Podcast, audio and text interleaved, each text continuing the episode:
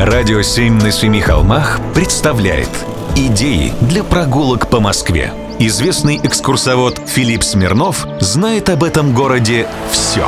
Прогулки со Смирновым. Здравствуйте.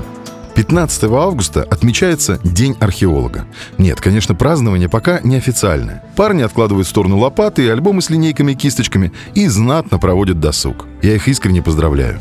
Всегда ведь археологам завидовал. По-доброму. Знаете, что может стать самым большим подарком археологу?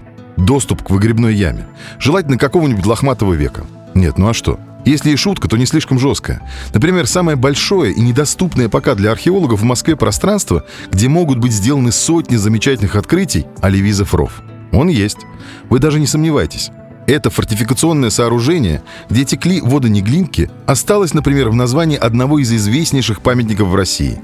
Собор Василия Блаженного по науке именуется Покровский собор, что на рву. Так вот, Красная площадь никакая не главная площадь столицы, а всего лишь место торгов и плацдарм перед крепостными воротами. Надо – воюем на ровной площадке, надо – торгуем на ней же. От крепости, от Кремля, Красную площадь, которая, кстати, до 16 века носила название «Пожар», отделял как раз ров. Оливизовым его назвали, потому что в самом начале 16 века в России работал итальянский архитектор Оливиз Фрязин, который этот ров и устроил. При одном из царей в осушенном рву держали слона, а вообще во все времена в ров сбрасывали нечистоты и всякий негодный товар. Ну, порвались сапоги. Например, купил себе новые. Так не таскать же с собой старые. Или разбился горшок. Так что же, ждать, пока черепки вывезут? Так вот, за 4 века, а засыпали ров только в 19 веке, там столько добра набралось. На 100 500 диссертаций археологических хватит. Ну что, нельзя.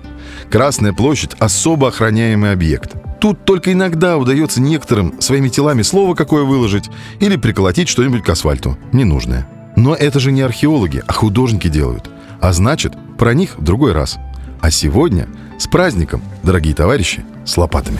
Прогулки со Смирновым. Читайте на сайте radio7.ru. Слушайте каждые пятницу, субботу и воскресенье в эфире «Радио 7» на Семи холмах.